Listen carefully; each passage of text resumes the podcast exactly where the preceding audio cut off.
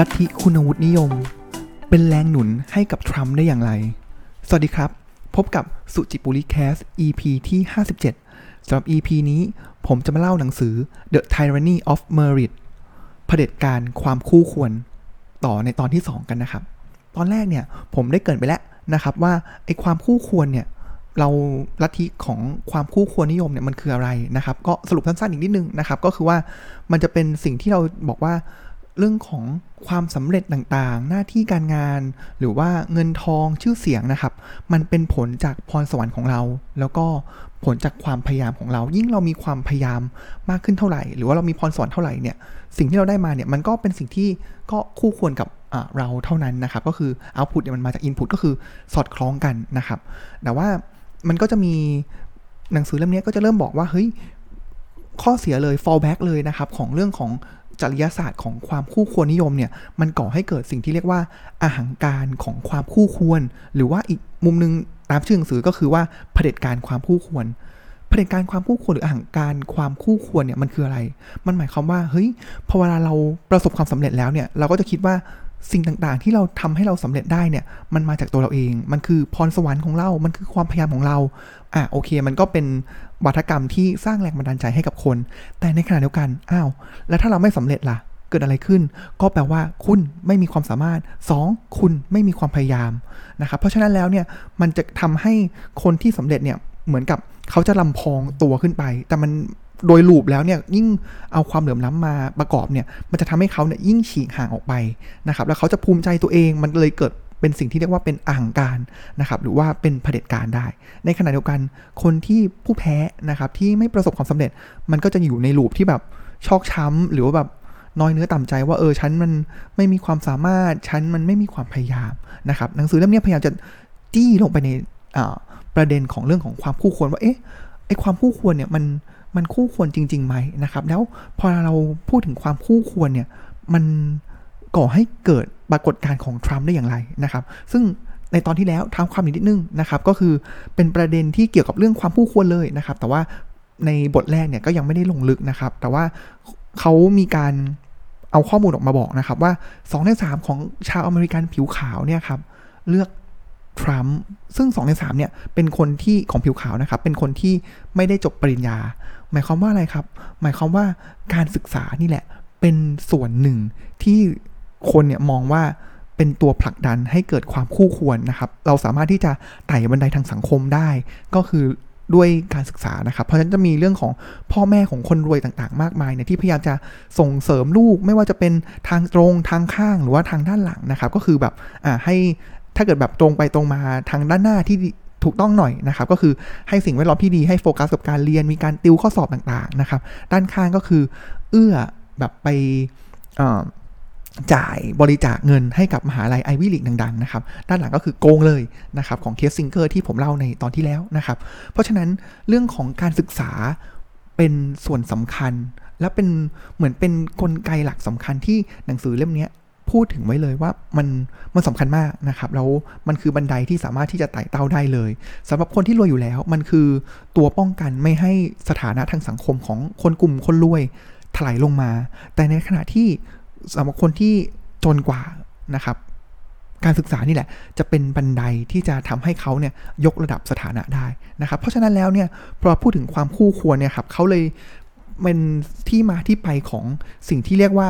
ลัทธิคุณวุฒินิยม แลัทธิคุณวุฒินิยมหมายความว่าอย่างไรครับ ก็คือว่าคนเนี่ยมักจะคนที่มีการศึกษาที่ดีอะเขาก็จะอยู่มันมันสอดคล้องกันนะครับ เขาก็จะอยู่ในบนบนของสังคมใช่ไหมครับ เพราะฉะนั้นเขาจะมีสิทธิ์มีเสียงต่างๆ มากกว่ากันกับคนทั่วไปนะครับ ทีนี้พอลามันเป็นอย่างนี้แล้วเนี่ยครับเขาก็พยายามพยายามตีแผ่เรื่องนี้ออกมานะครับ ที่ลงไปอีกนะครับ ว่าพอเวลาคนเราเนี่ยครับ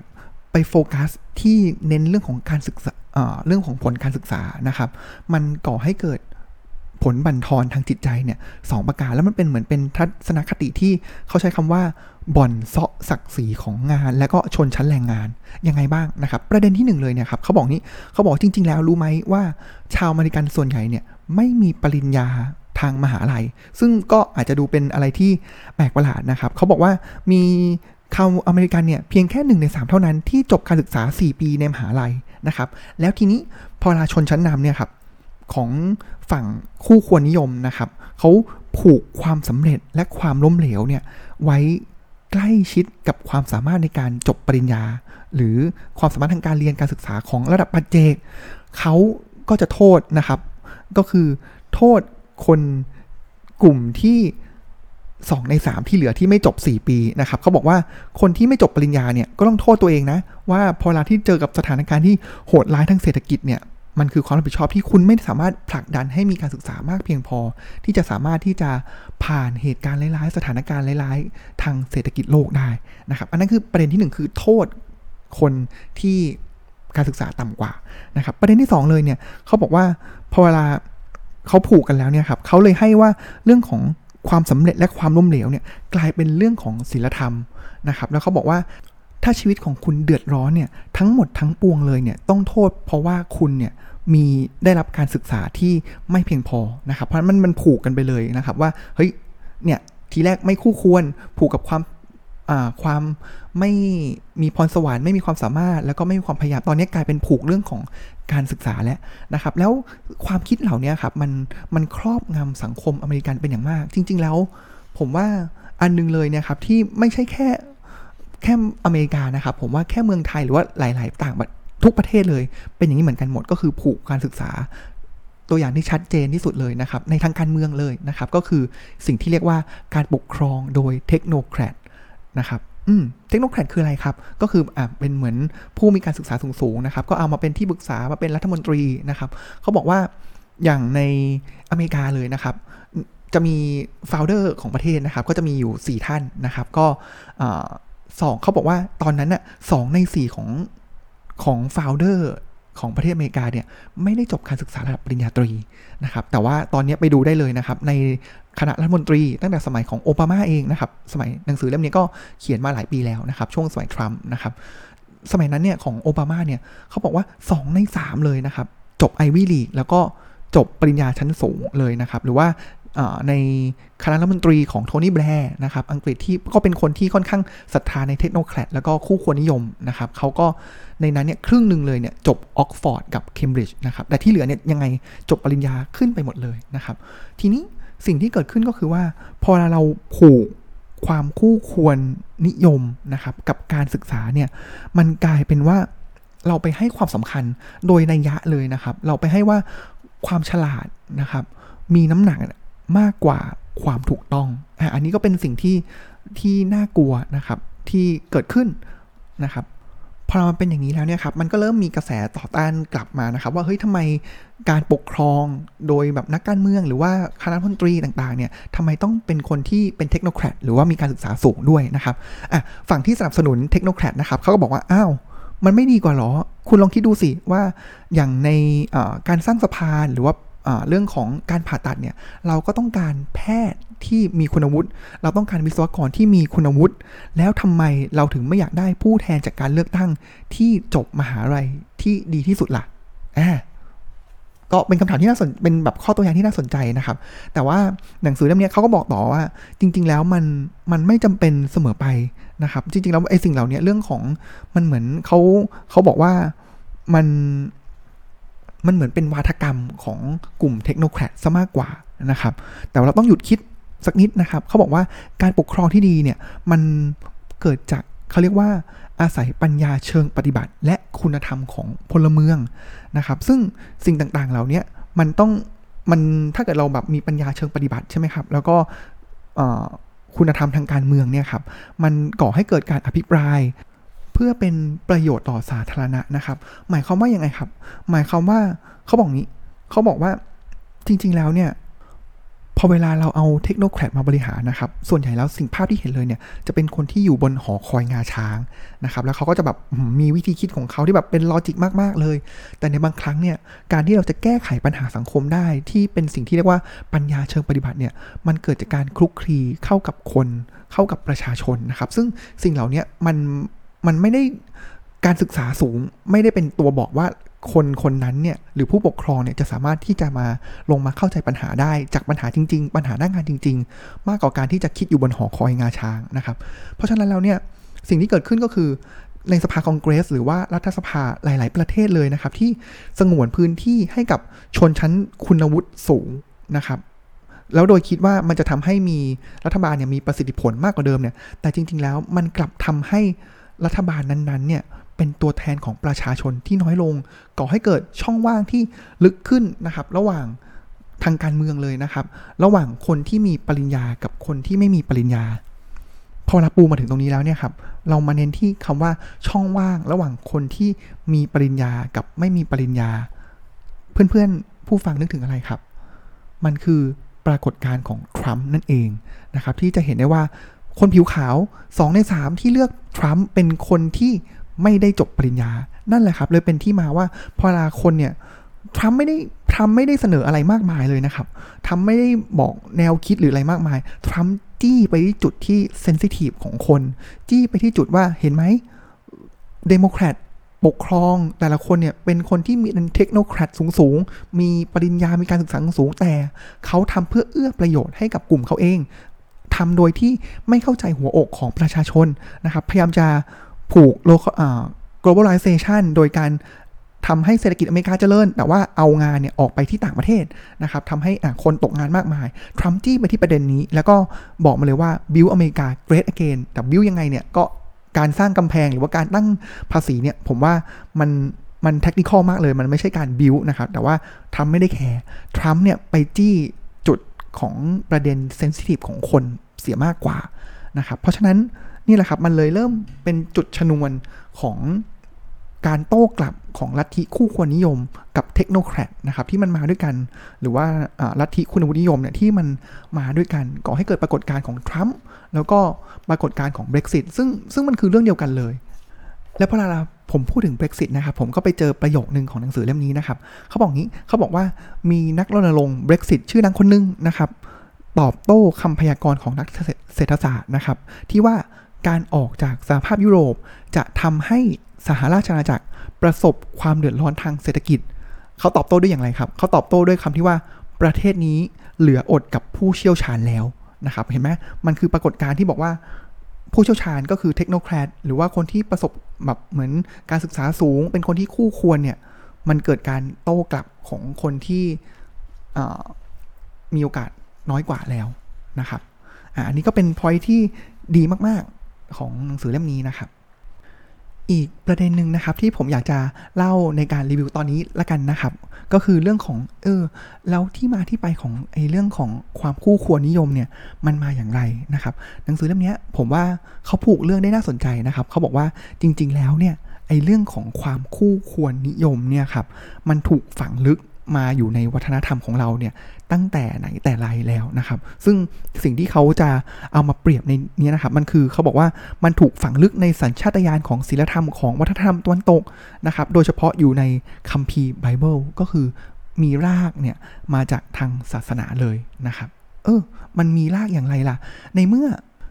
ถ้ามองโดยนิยามแบบผิวเผินเลยนะครับ คู่คนนิยมก็คือคนเราประสบความสำเร็จหรือว่าสิ่งต่างๆที่เราได้มาเนี่ยมาจากความสามารถ มาจากพรสวรรค์มาจากความพยายามของเรา แต่ในขณะที่ในไบเบิลเนี่ยเขาบอกว่าทุกสิ่งทุกอย่างของเราเลยเนี่ยจะดีจะร้ายจะอย่างไรเนี่ยมันมาจากพระเจ้าเป็นผู้ดลบันดาล ว่าเราหรือศรัทธาของพระเจ้านะครับหนังสือเล่มนี้ก็เลยพยายามจะเล่าถึงว่าทีแรกมันมีความคิดอย่างนี้ แล้วมีกระแสแบบเหมือนมี อีกความคิดหนึ่งผุดขึ้นมา แล้วทางศาสนาจักรเนี่ยเขามีการปรับตัวเองอย่างไรปรับวิธีคิดอย่างไรนะครับ ซึ่งผมว่าเออมันเป็นการสู้กันทางความคิด หรือว่าเป็นการปรับตัวที่น่าสนใจมากๆนะครับอะเดี๋ยวผมเล่าให้ฟังแบบสั้นๆแล้วกันนะครับ แต่ว่าสุดท้ายแล้วเนี่ย ผมว่าถ้าเกิดใครสนใจเรื่องของความผู้คนนิยมเรื่องของความเหลื่อมล้ำเกี่ยวกับปรัชญาต่างๆเหล่านี้ผมว่าหนังสือเล่มนี้นี่ ก็เป็นเล่มที่คู่ควรต่อการหยิบมาอ่านเป็นอย่างมากนะครับ ก็ดีมากๆเลยจริง ๆ นะครับ หนังสือเล่มนี้ พูดถึงประเด็นนี้นะครับ หนังสือบอกนี้ว่าเขาบอกว่าโลกทัศน์ในไบเบิลเนี่ยครับมีอยู่ 2 ลักษณะนะครับ ที่ใกล้เคียงกับคู่ควรนิยมร่วมสมัย ประเด็นแรกเลยก็คือ เรื่องของการเน้นอำนาจควบคุมของปัจเจกบุคคลนะครับ แล้วก็เรื่องที่ 2 ก็คือ ความไม่ใยดีต่อคนที่โชคร้าย นะครับเขาบอกว่าคู่ควรนิยมร่วมสมัยเนี่ยอาจจะเน้นเรื่องของอำนาจควบคุมของประเจกนิยม หรือว่าเจตจำนงเสรีต่างๆนะครับแต่ว่าคู่ควรนิยมฉบับแรกที่ยกจากไบเบิลที่ยกมาเนี่ยทั้งหมดอำนาจทั้งหมดเนี่ยมาจากพระเจ้าเขาบอกว่าพระเจ้าไม่ใช่หรือที่เป็นคนบันดาลโทษ แล้วเป็นคนตกรางบัน ไม่ว่าจะเป็นเรื่องน้ำท่วมภัยแล้ง หรือว่าฝนต่างๆ ที่ช่วยให้พืชอาหารเนี่ยรอดตายนะครับแต่ว่าจริง ๆ แล้วเนี่ยในความเป็นจริงเลยนะในความเป็นจริงเลยนะครับเขาบอกว่า สิ่งต่างๆ เหล่านี้ภาพต่างๆ ของพระเจ้าต่างๆ เหล่านี้ครับ ภาพเนี้ยวางมนุษย์เป็นศูนย์กลางอย่างยิ่งว่าพระเจ้านะครับ ใช้เวลาส่วนใหญ่ของพระองค์ไปกับการตอบสนองการกระทำของมนุษย์ ไม่ว่าจะเป็นการมอบรางวัลให้กับคนดี หรือว่าลงโทษคนชั่วนะครับ เพราะฉะนั้นแล้วเนี่ยมันกลายเป็นว่าความย้อนแย้งก็คือพระเจ้ากลายมาติดบุญคุณเรานะครับ และรู้สึกว่าต้องปฏิบัติกับเราในแบบที่เราคู่ควรตราบใดที่พระองค์ยังทรง ทำอยู่นะครับหมายความว่าไงครับ หมายความว่าก็นี่แหละมันคือความคู่ควรคู่ควรยังไงล่ะ ก่อนหน้านี้ถ้าเกิดเป็นแบบร่วมสมัยปัจจุบันนะครับ ก็คือเราทำอะไรเราก็คู่ควรกับสิ่งนั้นใช่ไหมครับ แต่ว่ามันก็เป็นผลที่ตอบมาเลย แต่ว่าในสมัยของไบเบิลเนี่ยไอ้คู่ควรเนี่ยจะมีพระเจ้าอยู่ตรงกลาง เราทำไปเพื่อพระเจ้าและพระเจ้าเนี่ยก็ส่งผลนั้นเนี่ยกลับมาหาเราอยู่ดี สุดท้ายแล้วมันก็คือเรื่องเดียวกันอยู่ดีนะครับเออผมว่าเออมันเป็นมุมที่ลึกซึ้งแล้วก็น่าสนใจนะครับ เพราะฉะนั้นเขาบอกว่า ต่อให้มนุษย์เนี่ยอยู่ต่อหน้าพระเจ้า ก็มองได้ว่าชะตากรรมของมนุษย์เป็นสิ่งที่คู่ควรกับการกระทำของตนนั่นเองนะครับ ในส่วนข้อที่ 2 เขาบอกว่า ซึ่งวิธีคิดคู่ควรนิยมเนี่ยมันก็เป็นบ่อกเกิดของทัศนคติที่ไม่แยแสต่อคนที่โชคร้ายนะครับ ยิ่งคนตกตกทุกข์ได้ยากเนี่ยก็เขาก็บอกว่าเป็นเหยื่อของการกระทำเขาเองก็เห็นไหมล่ะ คุณไม่ทำดีหรืออะไรเงี้ยต่างๆ พระเจ้าก็ไม่ได้มอบสิ่งดีๆ หรือว่าพระเจ้าก็จะลงโทษตัวคุณเองนะครับ ทีนี้เองเนี่ยครับ ก็จะมีข้อโต้แย้งต่างๆมานะครับเขาบอกงี้เขาบอกว่าแล้วการที่คุณจะได้ขึ้นสวรรค์เนี่ยมันเป็นเพราะอะไรนะครับทางเลือกที่หนึ่งนะครับก็คือว่าเป็นเพราะว่าผู้เปลี่ยนศรัทธาผู้นั้นเนี่ยรอดพ้นหรือว่าขึ้นสวรรค์ได้ จากการที่เขาปฏิบัติตามพิธีกรรมทางศาสนาและทำความดีนะครับ หรือประเด็นที่ 2 ก็คือ พระเจ้าจะเป็นคนตัดสินเองว่าใครจะอยู่รอดบ้างนะครับประเด็นแรกก็คือเราทำตามพิธีกรรมนะครับตามขั้นตอน อันที่ 2 คือพระเจ้าเลือกเลยนะครับอะถ้าในกรณีที่1เนี่ยครับเออคนก็จะมองว่าเฮ้ยมันก็ดูยุติธรรมกว่าสิถูกไหมเพราะว่าเราเป็นมันเป็นการมอบรางวัลให้กับคนที่ทำความดี แล้วก็ลงโทษคนที่ทำความชั่วนะครับ แต่แต่เดี๋ยวก่อนนะครับ แต่คนที่ในทางเทววิทยาเนี่ยครับความเชื่อเช่นนี้มันจะเป็นปัญหา เพราะว่ามันจะก่อให้เกิดคำถามถึงเกี่ยวกับเรื่องของสัพพานุภาพของพระเจ้านะครับ หมายความว่าอะไร หมายความว่าถ้าเกิดการรอดพ้นการได้ขึ้นสวรรค์เนี่ยมันเป็นสิ่งที่เราขวนขวายได้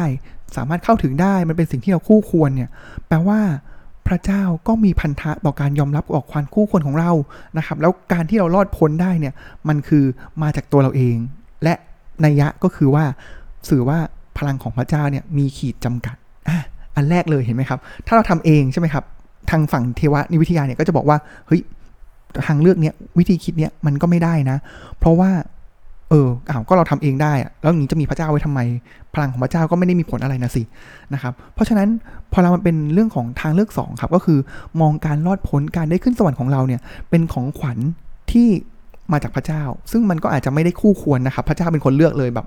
ทอยเต๋าเลยนะครับว่าเราจะรอดหรือไม่รอดนะครับ ซึ่งวิธีการคิดเหล่านี้มันเป็นการยืนยันสภานุภาพของพระเจ้า แต่ปัญหาก็ก่อให้เกิดก็คือ ถ้าเกิดพระเจ้าเนี่ยสาสามารถบรรดาลทุกอย่างได้แล้วเนี่ยพระองค์ก็ต้องรับผิดชอบต่อการดำรงอยู่ของความชั่วด้วยเช่นกัน โอ้โห ผมชอบประเด็นนี้นะครับ คือพอลาเขามีการดีเบต แบบทางเลือกต่างๆเนี่ยครับเขาจะมองแบบมองละเอียดมากนะครับ มองนี้ว่าเฮ้ยอ้าวถ้าเกิดพระเจ้ามีพลังอะแล้วอย่างเงี้ยความชั่วในโลกเนี้ยมันเกิดขึ้นได้อย่างไรล่ะอ้าวถ้าเกิดทุกอย่างพระเจ้าบันดาลมาหมดเลยเนี่ย อย่างนี้ความชั่วก็ต้องมาจากพระเจ้าสิ แล้วพระเจ้าจะบันดาลความชั่วให้เกิดกับโลกนี้ขึ้นมาได้อย่างไรนะครับ ก็จะเป็นอาร์กิวเมนต์ของอีกฝั่งหนึ่งนะครับพอมันเป็นอย่างนี้แล้วเนี่ยครับมันก็มันก็มันเป็นเขาเรียกว่ามันเป็นภาวะที่ ก็ค่อนข้างกระอักกระอ่วนนะครับว่า เอ๊ะจะเป็นทางเลือกไหนล่ะ ทางเลือกที่เราคู่ควรกับสิ่งที่เราทำกับทางเลือกที่บอกว่าพระเจ้าเนี่ยเป็นคนเลือกสรรซึ่งทางหลังเนี่ยก็คือพระเจ้ามีพลังนะครับ มีอนุภาพมีอำนาจนะครับ แต่ทางแรกเนี่ยพระเจ้าดูเหมือนจะไม่มีอำนาจเลย แต่พอพระเจ้ามีอำนาจ ก็จะเกิดคำถามมาว่าอ้าวนี้พระเจ้าก็สร้างความชั่วขึ้นมานะสิทำไมพระเจ้าไม่กำจัดความชั่วให้โลกเนี้ยปราศจากความชั่วไปเสียให้หมดนะครับ ซึ่งสิ่งหนึ่งเลยเนี่ย มันมันก่อให้เกิดสามมุมมองเมื่อกี้นะครับมุมมองก็คือพระเจ้ายุติธรรม พระเจ้ามีอำนาจ แล้วก็ความชั่วร้ายเนี่ยมีอยู่ในโลก เพราะฉะนั้นวิธีการหนึ่งเลยเนี่ยครับที่ฝั่งนักคิดต่างๆ หรือนักหลักๆ ก็จะเป็นฝั่งเทววิทยานะครับ ที่พยายามจะหาทางคอมโพมายกับ 3 ความเชื่อเนี่ยนะครับเขาก็บอกว่าวิธีหนึ่งเลยเนี่ยที่จะแก้ไขปัญหาความยุ่งยากนี้ก็คือ มนุษย์มีเจตจำนงเสรีนั่นเอง โดยเจตจำนงเสรีนี้ก็คือ เขาเรียกว่าเป็นฟรีวิวนะครับ ก็คือมนุษย์เนี่ยสามารถเลือกทำสิ่งต่างๆ ได้ด้วยความต้องการระดับปัจเจกเองนะครับ ซึ่งมุมมองเนี้ยมันเป็นการย้ายความรับผิดชอบต่อความชั่วของพระเจ้าเนี่ยมาอยู่ที่ตัวเราแทนนะครับ ก็ก็เป็นความฉลาดของคนของนักคิดนะครับ ซึ่งนั่นก็คือว่าพระเจ้ามีอำนาจในการโดนบันดาลสิ่งต่างๆ ได้ แต่ในขณะเดียวกันก็ให้เราคิดเอง ถ้าทำดีท่านก็จะส่งเสริมให้เราได้ดี ถ้าเราทำไม่ดีท่านก็จะส่งไม่ได้ให้เรา ได้ดีหรือได้ชั่วหรือว่าแบบโดนได้รับบทลงโทษนะครับ ก็เหมือนจะรอดนะครับ แต่ว่าพอเรามันมันมันมีความคิดอย่างเงี้ยเขาก็ยังคิดต่อมีนักคิดคิดต่อนะครับเขาจะมีเหมือนนักบวชช,ชื่อออกุสตินนะครับ มองว่าอ้าวถ้ามนุษย์มีเจตจำนงเสรีนะครับ นั่นก็เท่ากับปฏิเสธสภานุภาพของพระเจ้าและบั่นทอนความสำคัญ ซึ่งมันเป็นเหมือนเป็น ของขวัญสูงสุดของพระองค์อีกด้วยนะครับเนี่ยมันก็จะเป็นวิธีคิดอย่างนี้มาเรื่อยๆ แต่ว่าโดยสรุปโดยรวมแล้วเนี่ยครับเรื่องของความคู่ควรนิยมเนี่ยครับมันก็มีที่มาที่ไปที่ฝังรากลึกมาจากศาสนานะครับสำหรับวันนี้ก็ได้พูดถึง 2 ประเด็นใหญ่ไปนะครับ ก็คือในประเด็นของทรัมป์นะครับเรื่องของลัทธิ คุณวุฒินิยมนะครับ แล้วก็เรื่องของว่าที่มาที่ไปของอความลัทธิแบบเหมือนความคิดคู่ควรนิยมเนี่ยมันสอดคล้องกับศาสนาอย่างไรนะครับ เนื้อหายังน่าสนใจอีกมากนะครับ แล้วก็ผมคิดว่าเดี๋ยวตอนหน้าเนี่ยจะมาต่อนะครับ มันจะมีเรื่องของเขาจะจี้ไปเลยครับ เรื่องของโวหารที่เรียกว่าโวหารของ จากดินสู่ดาวนะครับ เขาจะจี้ไปเรื่องนี้มากเลย แล้วก็มีเรื่องของนำไปสู่ทางออกนะครับ ว่าเฮ้ยถ้าเกิดสมมติว่าเผด็จการคู่คนนิยมเนี่ยมันเริ่มเป็นปัญหาแล้วเนี่ยแล้วทางออกของเรามันคืออะไรนะครับ ซึ่งผมว่าน่าสนใจมากๆนะครับ ก็ชวนเพื่อนๆผู้ฟังติดตามกันนะครับ กับหนังสือเล่มนี้ที่เป็นหนังสือที่หนึ่งหนังสือเล่มที่ดีที่สุดที่ผมอ่านในปีนี้เลยนะครับ แล้วก็อยากจะแนะนำจริงๆนะครับ ใครสนใจเรื่องนี้แนะนำให้หาซื้อมาอ่านนะครับ ภาษาไทยนะครับ ภาษาอังกฤษอ่านยากจริงๆนะครับ แต่ถ้าเกิดใครสนใจภาษาอังกฤษก็ขอยืมจากผมได้นะครับ และเดี๋ยวติดตามกันใหม่ในวันอาทิตย์ที่จะถึงนี้นะครับสำหรับนี้ก็ขอกล่าวคำว่า สวัสดีครับ